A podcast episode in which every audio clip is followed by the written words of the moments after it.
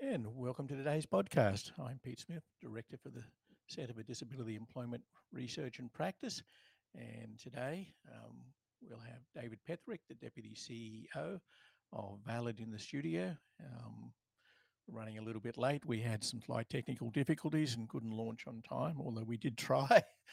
um, but the software got the better of us. Hopefully, we've now resolved those issues, and David will join us very shortly. So, Valid is a fascinating organisation. It has a long history of uh, over 30 years of advocating uh, people with intellectual and developmental disabilities um, as an advocacy organisation. Um, I think it has, obviously, clearly, it has a lot to offer and does a lot of valuable work. And we look forward to having David in the studio very shortly to talk about Valid um, and its role in advocacy and advocating for people with intellectual and developmental disabilities. Um, hopefully, the tech will work today, at least in the next few minutes. It will anyway. Um, we had a few problems earlier on. You can see that's me just adjusting my microphone. So the technology tech still is. Oops, says David's entered the studio. So hopefully, and I press this button and press connect. And David, hopefully you're here. I think I am. Brilliant.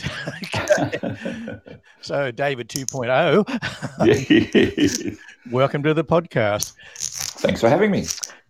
David, Valid, interesting organisation, a very long history. I wonder if you can tell us a little bit about Valid. Yeah, so Valid started back in 1989. Kevin Stone set Valid up and is still the CEO today. So, um, he's done a great job over more than 30 years now, although he might resent me saying that because it might age him. Uh, might It might uh, give people a clue to his age, and that we don't like that. So, But no, that Valid's been around for a long time, started um, doing individual advocacy back in 89 and has, has built a whole suite of um, programs around supporting people with disability in that in the intervening 30 years. And there's a number of staff that have been with Kevin for most of that journey. Right. So when you look at advocacy, and obviously with a 30 year journey, um, that they would have experienced considerable uh, change. Um, what do you think is different today from, mean, let's not try to go back 30 years, but let's say from before the start of the NDIS and, and to what look, things look like right now? Yes. Well, I, I think the, the complete flip, of course, has been from funding services to funding individuals and and the great promise that that's brought. I don't think we've delivered on it yet, and I don't think anybody suggests we have. Although you know we understand that there's a significant number of people with disability who are doing really well under the NDIS and have got their funding and their life ticking along just how they would like it to. So we always have to remember that there are a whole lot of people that uh, are really getting benefit out of the NDIS. Unfortunately, I suppose what we see as an advocacy organisation is those people who it's not working for and who uh, whose needs aren't being met and who yeah so we see that sort of pointy end more. So we do have to keep reminding ourselves and we do that there are a lot of people who are significantly better off under this new model but we see lots of glitches in the system that um, we keep talking to the NDIA about and, and we've certainly seen a preparedness to change the way they do things to try and get better. So we're, we're still hopeful that this will be the scheme we all hoped it would be when it was announced back in 2012 and when it kicked off in 2013. And if it is the scheme that we turned out to be the scheme that we hoped it would be, then will people with disabilities will be in a much better position here in Victoria uh, in Australia. Right. When, when you talk about um, seeing some of the shortfalls for some people, there's, there's clearly, um, despite what some people think, people are succeeding quite well. Yes. What are some of the, what are some of the barriers you're seeing for people that are that are not benefiting from the scheme the way we would yeah. like them to? Um, I think there's a few. I think the scheme struggles to manage uh, complex clients with complex needs. Um, I also think so. It also seems to be we see some evidence of almost an unconscious bias around people with intellectual disabilities and assumptions about their capacity to lead a fulfilling and contributing life. And so we see lots of people with intellectual disabilities denied access to individual capacity building, the kind of individual capacity building resources they need over the time frame they need it so that they can build their skills and and live the life that they want to live. And I suppose the, so. It, the insurance model for the NDIA is premised, as I understand it, on a long term approach. Invest in people's skills and capacities now, and the long term benefit to the scheme and to the person with disability is that they will be less reliant on the scheme down the track and they will have a much more fulfilling, rewarding life and make contributions to their own community. So, whether that be through volunteering or working or paying taxes or being part of their communities, uh, all of those things are meant to happen under the scheme. We, we see a maybe we call it a level of impatience um, in that planners aren't taking the long term view for people with intellectual disabilities and are looking to save money year on year, and so they're they're less patient about the time it takes for people with intellectual disabilities to be able to develop those skills and capacities and are, seeing it much more as a sh- taking a short term approach. And so we see people who um, have had some improvement in their life and have been using their plans, we think, really well to do the things they want to do, but where the planner doesn't see the progress that they would like to see in the time frame they would like to see it, they then are taking away some of those resources and people are going backwards in that. And so, you know, I'd, I'd certainly like to see a much more long term view and a much more positive view from um, the NDIA in relation to the capacity of people with disabilities to lead that life that they want to lead, to be able to get to the places they want to get, rather than being judged as, you know, we'll just provide enough resources to keep you safe, but you know, we're not going to spend resources. And they're not saying that, but that's the sense we get. We're not going to provide those extra resources to build your capacity because there's this unconscious bias that you know, people may not believe they do actually have the capacity to achieve those things. And so yeah, so we see uh, people who don't have intellectual disabilities do much better and get much more, um, much more resources, many more resources in their plans, and are, are, listened to much more carefully as well about what they want, and and their views are respected much more than than what we're seeing in some cases for people with intellectual disability.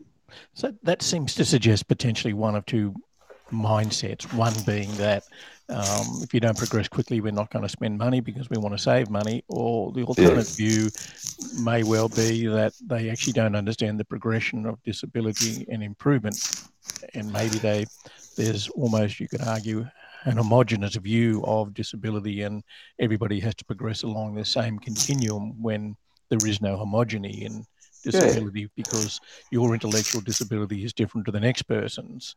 Yeah, um, and that seems. And I think be, that's well, I was going to say, and I think that impacts on that sort of short-termism approach, and also that the levers are held fairly high. That you know feels like they sometimes don't trust their planners to make decisions. So you go to a plan meeting, you have a conversation with the planner, the person with disability does, their family, their advocate can be there, um, their providers might be there, and the planner goes away, but they're not the person who gets to make the decision. Somebody who we've never met and the person with disability has never met you know, is sitting in the, inside the NDIA somewhere who is the delegate, and they make changes to the plan and deny access to resources and parts of the plan without actually engaging in a conversation with uh, the person with disability and their family and the people close to them. So it, there seems to be that distance that they don't trust their own staff enough to, to back their decisions and to back their judgment about what people need to live an ordinary life, as the NDIA has termed it that seems to be the antithesis of, of what the program is about.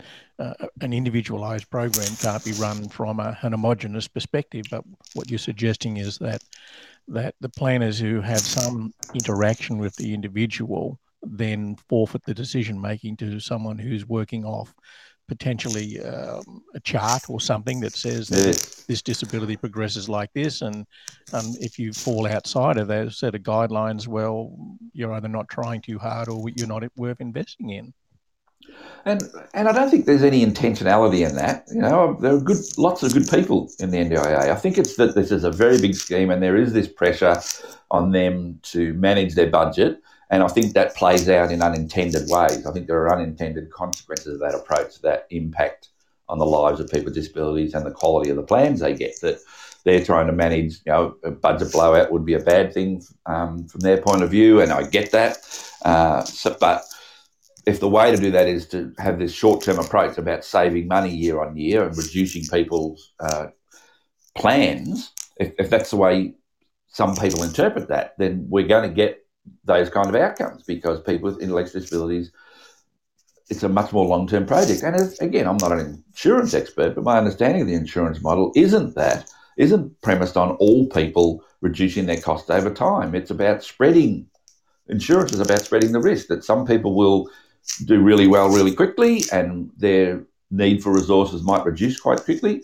Other people, it'll be a much slower journey. And some people, it may not ever happen. You know, some people's needs may be so complex that they will always need considerable amounts of support, and they should get that. And that's how an, an insurance model works. So when we start drilling down to individuals and, and apply this insurance model to an individual, then that's what inevitably happens. If we have this unintended consequence or expectation that everybody's costs will reduce at a similar rate, then we get bad outcomes. Right. And clearly, in any scheme, um, particularly as you say, one that's big, there is always going to be unintended consequences, and there's always going to be. Um, we can't deny the fact there's always going to be winners and losers. Um, that's just the reality of any program as diverse as this. That's clearly going to support not just 400,000 people, but uh, you know, significantly more numbers around the edges that will potentially join the scheme, but won't get much in the way of financial support, but simply access to to other services. So as an advocacy organisation, what's the step forward? Yeah, so so we've we talk about that a lot internally, and and we have the view that um, it's it's not it's not helpful just to you know hurl stones at the NDIA because we want it to work as much as they do. So out here, we really we really want it to work. So we want to take uh, we want to be positive, take a positive approach to how we deal with it. So we you know, we have regular conversations. We we get involved where we can to talk about the problems, to try and put forward solutions to the problems rather than just endlessly listing what the problems are. We we, we try and work with the agency um, to support them to keep getting better, and and we and we are we do find it promising that they do keep talking about and t- talking to us about um, being determined to keep getting better, recognizing the shortfalls, and and continue to try to work on those. And so we're comforted by that, and we'll continue to talk to them where we see problems. We'll continue to um, reach out to them and tell them where we think there are problems, and wherever we can put forward and try and help with developing and implementing solutions. Yeah, that's. Um, I mean, we've certainly taken that view as well. Uh, I mean, I think one of the things that's been very clear to us on the employment side of the centre is that the agency's always said to us that we're not the experts in this. We need you to tell us what needs to happen. And I think that if the community and particularly organisations took the view that that we're here to help um, mould the scheme into what it will be, and I mm. think you know you and I both prob- probably are aware that when this started out, they started out with a blank piece of paper and a manual that had five empty pages, and the first one was, "This is how you use the key to get in the door," and yes. then write your own story. Yes. And, and, I guess that you know because it, it it promises so much, and it will deliver a lot, and certainly that's getting better and better.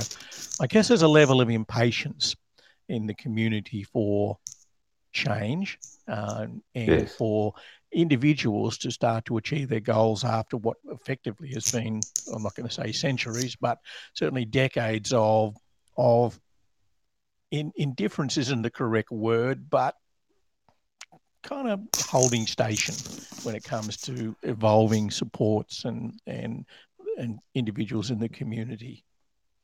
Yes, yeah, I, I agree. And again, and again, I don't think I've you know, in my time in the sector, I've met hundreds and hundreds and hundreds of people who, by and large, are committed and passionate about helping people with disabilities. But big systems, huge systems like this, do struggle with managing innovation and with new things. And and again, I think that's you know, I my view is that one of the problems is that they have a consultation model rather than a collaboration model. So I think we get to where we want to get to quicker if if the agency and government in general, I think this goes for, took an approach of collaborating with the sector rather than just consulting with the sector. So if you have an approach that says we'll get uh, some external consultants in from one of the big five companies. We'll task them with preparing a report for us. They'll go out and do a bit of consultation. They'll meet a whole lot of people, get feedback, and then come back inside the agency. And together, the agency and the consultants will do the report. That's a much slower process than you, might get your report more quickly, but it's a much slower process of change that continuing to and fro rather than getting all, getting us all in the room. And I've, I've I've made that case. I've tried to make that case anyway to people to say we, we all want the same thing. We desperately want this to succeed. They need to trust us enough to be able to get us in a room and talk honestly and openly with us. And we need to understand that just because they're, they're talking to us, that doesn't mean we're going to get everything we want. That there are a whole range of um, reasons why they can and can't do certain things, and we have to have a level of understanding of that as well. So by, by designing these things together, we're going to get to where we want to much more quickly because we're out here seeing the problems firsthand. So, but but we have to take some responsibility for that too. If all we ever do is criticise them, uh, then it's it's we shouldn't be surprised if they don't trust us enough to to openly uh, collaborate with us rather than just consult with us. Yeah, look, I, I think that's very valid points, and sorry for the pun, but um, you know, I've, I've met with quite a number of the big five consulting firms that are working for the agency. And the thing that's always struck me is that we're here to tell them, the consultants, what they need to actually do to understand what they're consulting on. And I, I find mm. that a, a, disconnect when, as you say, if they trusted the sector enough uh, to actually engage and actually have the sector consult with them rather than some of the big five accounting firms, um, I think we probably could push things along a little bit more. Um, so, well, it would help us to understand the issues they've got. If you know, if we had this honest exchange of dialogue, it'd help us to understand the issues they've got that might be preventing them from doing the things that we think they should do. Because we, you know, I don't always assume that we've got all the answers. I, I you know, I respect um, that there's a lot of knowledge held in there as well and a lot of wisdom. But and so there is in other organisations out there. So, you know, we're not certainly not saying come to Valid, we've got all the answers. We're saying the answers are here, they're out there, but we need to work together to get to them. Yes. So let's talk about our favourite topic employment. Yes. yes. That's what we're here for. So, advocacy in employment, and, and from our perspective, you know, part of the role of, of the employment process and certainly the process that, that we use, the discovery customized employment process, is about supporting the individual um, to develop self advocacy skills so they can advocate and, and run their own employment journey. Yes. Um, in some some cases, we don't see a lot of that sort of thing happening in employment services. Um, it's almost as though it's still very much uh, we'll deliver a service to you and enjoy yourself, as opposed yes. to well, this is my journey, and how about you help me learn how to, to have a voice, so I can do it yes. myself. Um, that's that philosophy still doesn't seem to have embedded itself in employment. So, does that, do you have any views on how we can continue to p- potentially change that so we can give more voice to the individual? Yeah, and I, I think that's a that's a, another example of that problem of the you know let's take the DES program for example. It clearly you know it was as I understand it was set up to to help people with intellectual disabilities get employment many many years ago and now is clearly failing that category of people, failing people with intellectual disabilities and doing really, really poorly and getting people with intellectual disabilities into employment. And I think one of the challenges is, you know, incentives and perverse incentives. And again, this model of a high level control and command model that has quite large levers and then imposes a sort of a sameness on the way services are delivered. So it doesn't support and encourage innovation. It doesn't support and encourage um, different models in different places. The, the, levers are very big, and so when you pull those levers, there are seem to be a whole range of disincentives. So um, I, we have a program called Choice Mentors of volunteers who support um, individuals, who support a person with intellectual disability to take more control of their life, and I happen to.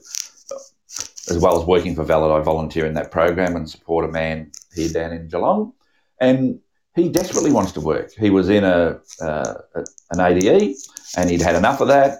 And he then got on his own shoe leather and buses and got around Geelong, you know, getting application forms from McDonald's and Woolworths and Coles and places like that, who's really highly motivated. But when I talked to his support coordinator about finding him a disability employment service, it just turned out that uh, she went off to somebody she knew in one of the services, and I won't I won't name them, um, and they they came back without meeting us and said we don't think we're the right service for your guy. We think you'd be better off somewhere else. Well, that's code for he's not there's not enough money in him. Well, it'll be too hard to find him a job for the amount of funding we get. So, and my understanding is the policy is you're not allowed to say no to people who come to you for help when you're a DES. But they find ways of doing that. In this case, they did it through a backdoor. And, and again, so we're in a position then of do we force the issue, but do we really want to be with the service provider who doesn't want us?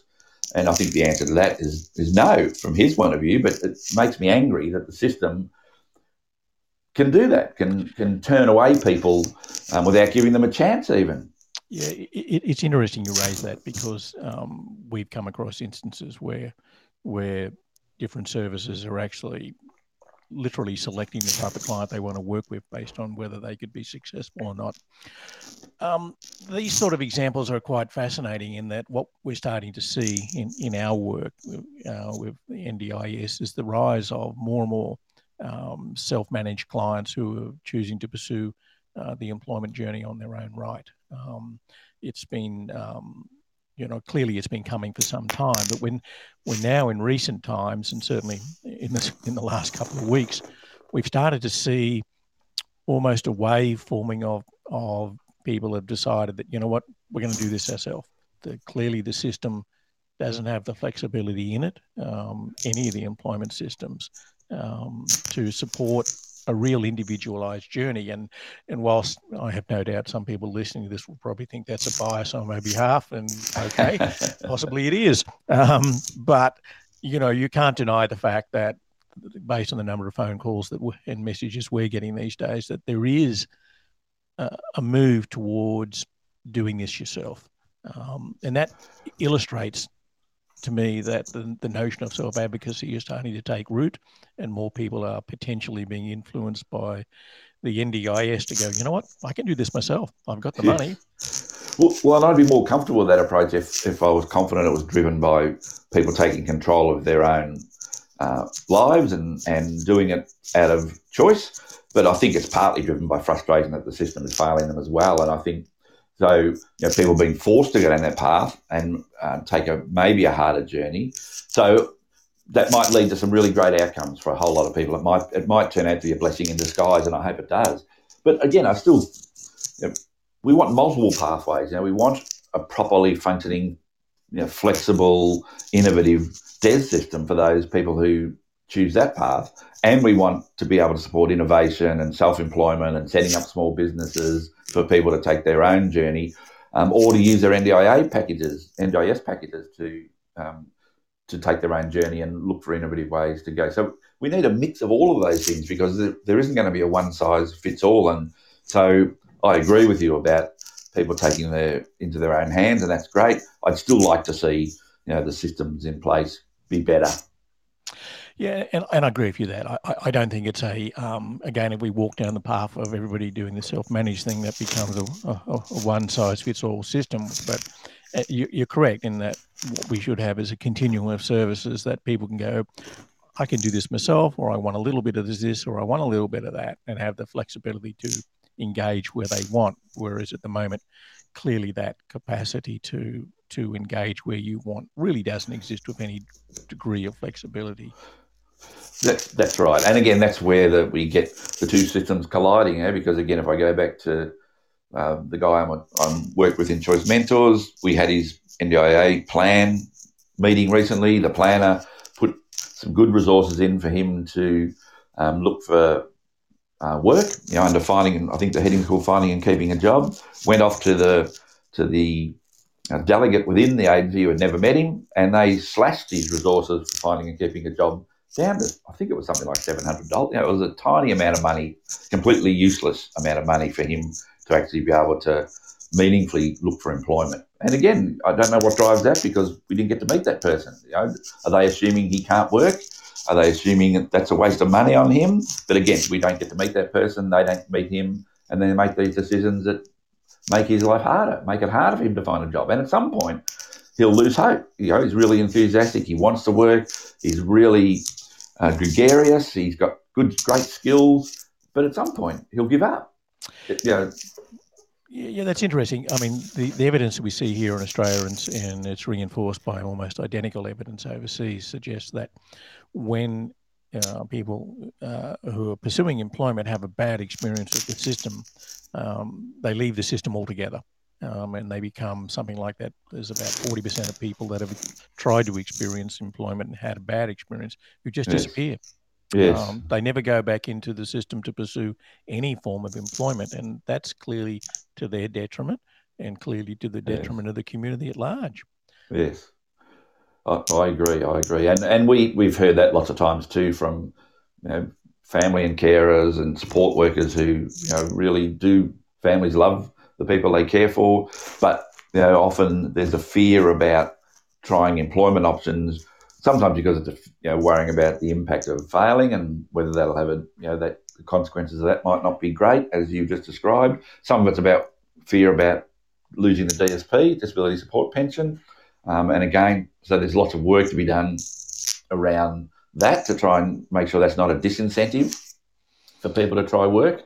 Um, so there, yeah, there's a few there's a few little barriers and hurdles, aren't there, that we've got work to do on. Yeah, it's interesting. The centre um, all of our people got together uh, a week or so back and we had a discussion about the NDIS and, and employment and, and the support mechanisms that are available. And, and there are a growing number of support mechanisms. And one of the things that we felt was missing from the discussion was you know you have people that do support coordination which is great um, but what's really missing is is someone that could coordinate the employment so that works with the individual to say look these are the supports and types of activities that you need to get in your plan and, and helps them get those those items in their plan so that they can pursue employment. And we, we actually believe that so strongly that we're we're looking at creating those types of roles around Australia, um, not as a support coordinator, but as an employment coordinator uh, yeah. almost an advisor on employment, because we think that's one of the things that's missing. And it goes to what you talked about earlier on about the self advocacy. It's almost like an employment advocate.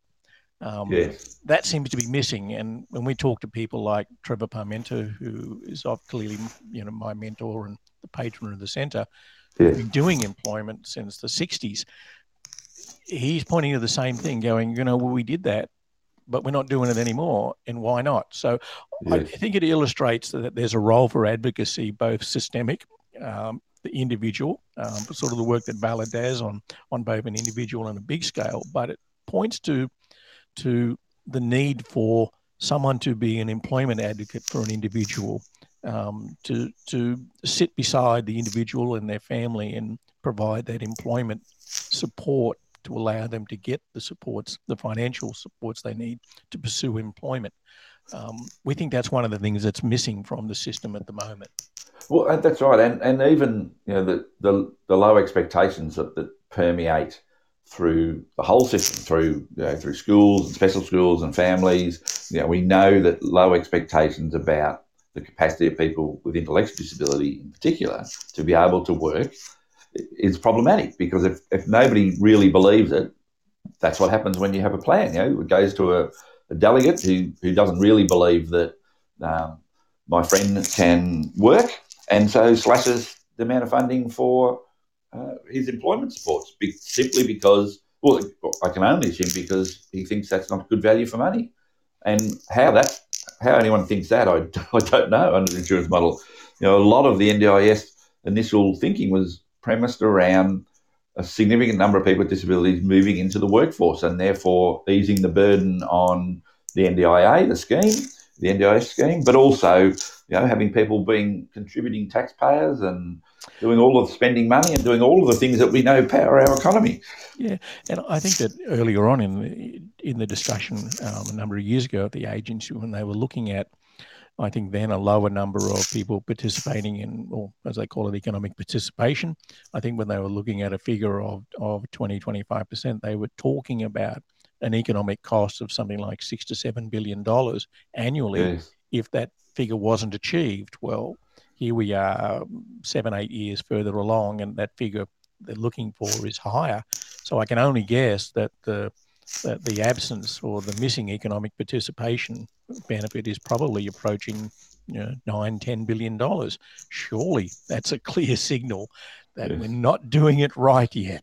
Yes, and, yes, and I agree. And and you know your sense of uh, an employment advocate of some sort to support the individual. It is it is that sense of being the agency and and others being prepared to push that decision making down to the lowest level we can to let to trust people to make good decisions about their own employment opportunities and how they want to spend that money. And we know sometimes people will get it wrong and make mistakes. We all make mistakes. You know, we're, we're allowed to make mistakes. It's part of growing up and part of being a human is that we make mistakes and we hopefully learn from them and we move on. And so if, if we try and control things at some high level because we're worried about whether people will spend the money wisely and we think, know, why we would think 10 steps removed, we think we can make a better decision about how to spend the money for an individual than that individual can. I beggars belief, I must say. But but there is this sort of fear of letting go of control. I think of, of that money because we're we're worried in some way about it being misused or not used according to how we think it should be used. But the more we can push it out and give people some flexibility and allow them to innovate, the better off we'll be, and the more people will get jobs, and the scheme will be better off in the long run. Right. So let's go back to Valid for a second then. Yes. What, do you, what do you see as you, your as the, the next bunch of challenges, the great challenges that you that you have to work with? Well, I think for us, it's a lot of our work is still driven by problems with the way the NDIA is rolling out the scheme and the way planning happens, and so a lot of our focus is still on at one end on supporting people individually with advocacy to try and fix those problems, to to address the the problems they're having with the plan or the inadequacies of the plan they get. Uh, so trying to reverse those. Also, we're doing a lot of work on the proactive side around trying to build self advocacy skills and community development work. Uh, we're also doing a lot of work trying to support families through the planning process. The planning process is quite complex and uh, dense. You know, it's not a it's not the simple process that was talked about when all this started. You know, that would just be a, an informal chat with a planner and bingo, you'd have a plan. It's it's quite jargonistic and and full of complexity and baffling for uh, for families and parents. And so we're doing a lot of work. We've been doing a lot of work around helping families get better outcomes and better plans to understand the process better. But we're also supporting individuals in, in place based approaches. Out, we've got a whole lot of peer action groups uh, where we support people with disabilities in a whole range of communities. I think we're 27 or 28 of those groups running around Victoria to come together to identify what the problems are in their local communities and what the solutions might be in their local communities and to engage with organisations and people and individual, you know, individuals and, and services in those communities to try and solve those problems together. And we're seeing some really, some really stand up, standout work happening there. People growing in their own individual capacity, but actually getting things done and things changed in local communities. Excellent, David. One of the topical subjects at the moment is we, we have a royal commission going on, yes. um, and they recently yes. issued their uh, their issue paper on employment, and uh, clearly in August um, they'll be expecting submissions from people. Um, what are your thoughts on on where this is going in from terms of the Royal Commission and employment? What do you think they could potentially achieve?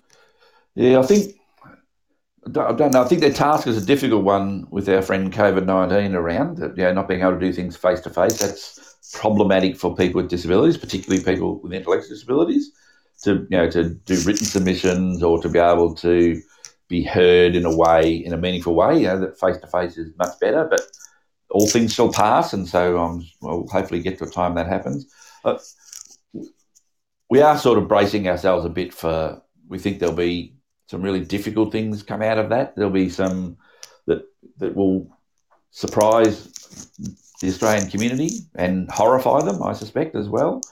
Um, sadly, we probably won't be surprised by them, but we'll be equally horrified by the things that come out. again, we we're committed to trying to work productively with the Royal Commission to try and get the best outcomes we can, to give people with disability the best opportunity to be heard through those processes, and to to see change happen, so that we prevent some of the things that are, we know are happening from continuing to happen. So we're, we're taking a you know positive approach that we we that that we're seeing the glass half full, that great things might come out of this, but you know, we do know that they're, you know, we're still hearing now about the Aboriginal Deaths in Custody Royal Commission from, I think, 25 years ago now, and and concerns that you know, things haven't, that hasn't been the game changer that we all would have hoped. And so we'll be alert to that possibility as well. And but we'll be doing whatever we can to try and make sure that whatever comes out of this is positive and that there is positive change that happens and that you know our role in continuing to protect people with disability and protect their human rights we'll we take it very seriously. Right, David. This has been brilliant so far, um, and I, would like to just ask you one more question. Sure. Um, I asked you earlier on what do you think the challenges are for Valid going forward, but yes. if if someone said rang you up today and said, David, what's the one piece of advice you could give me? What would that be? Um, so around advocacy. Absolutely. Yeah. So it would be. It's a it's an incredibly tough role, and we've got a, a great team of advocates working on it. I, I do worry about um, them, you know, being neck deep in problems all of the time, and the impact that can potentially have on their outlook about how the system works and about uh, their out, you know, their own how it affects their own personal well-being. And so I, I think one of the great things about Valid is that we have got a team of people. I've also work in advocacy organisations where there's only been one or two of us. Um, so we do have a great team that can support each other. And so finding people to be able to talk to and to get support and to be able to thrash out ideas and to be able to work together to, to keep improving our thinking about our approaches and to help us you know, develop advocacy plans because have, you know, having a plan for what you want to achieve in your advocacy work, I think is, is really, really that's that's the thing I think is really important. That if you haven't got a plan, if you don't work out a plan with the person with disability who you're advocating for about what outcomes you want, then you're just wandering along. You know, and you end up shouting from the moral high ground and and shouting about the the ills and all everything that's wrong, but that doesn't necessarily get the outcome for the person you're advocating for. And so we need, we really do need to have a focus on the outcomes we want, and we need to have a plan for how we're going to get there. And a really important part of that is having people that you trust and and have confidence in that you can talk to about developing those plans and run ideas past. And I think we've got a great culture of that in our advocacy team and within our broader staff team that that there is lots of conversations going on. And I think that's a that would be my advice. And if you're out there feeling isolated, then you really need to get yourself you know, a mentor or a support person or a colleague who that you, you trust and can talk things through with and run ideas past so that you can end up developing those plans and protect yourself from from the, the problems that might come if you carry those burdens alone. Well, David, that's brilliant advice, um, sage advice, wisdom, you might even call it. I wouldn't go that far. but thank you for your time today. That's been excellent. Um, some brilliant insights into the work of Valid and uh, self advocacy. And we very much appreciate your time and contribution. Thanks for having me, Peter. It's good to talk to you again. And hopefully, problem. we'll talk again soon. Oh, I'm sure we will. Thanks, David. You have a good day. Cheers. Bye bye.